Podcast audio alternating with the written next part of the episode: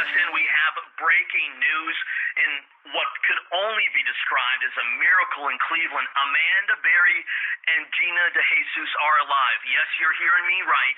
Along with a woman we now know is Michelle Knight, who disappeared back in 2002. All three, along with a six year old child, escaped from what we're being told is a home on Seymour Avenue right here in Cleveland, belonging to a man police are calling Ariel Castro.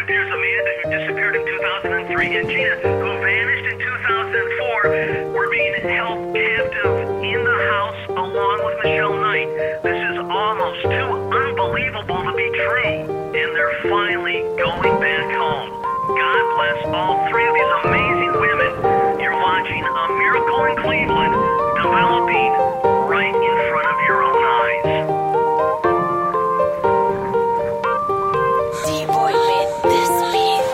doesn't kill me, makes me stronger if I hold on a little longer. And when my hope fades away, they keep the light.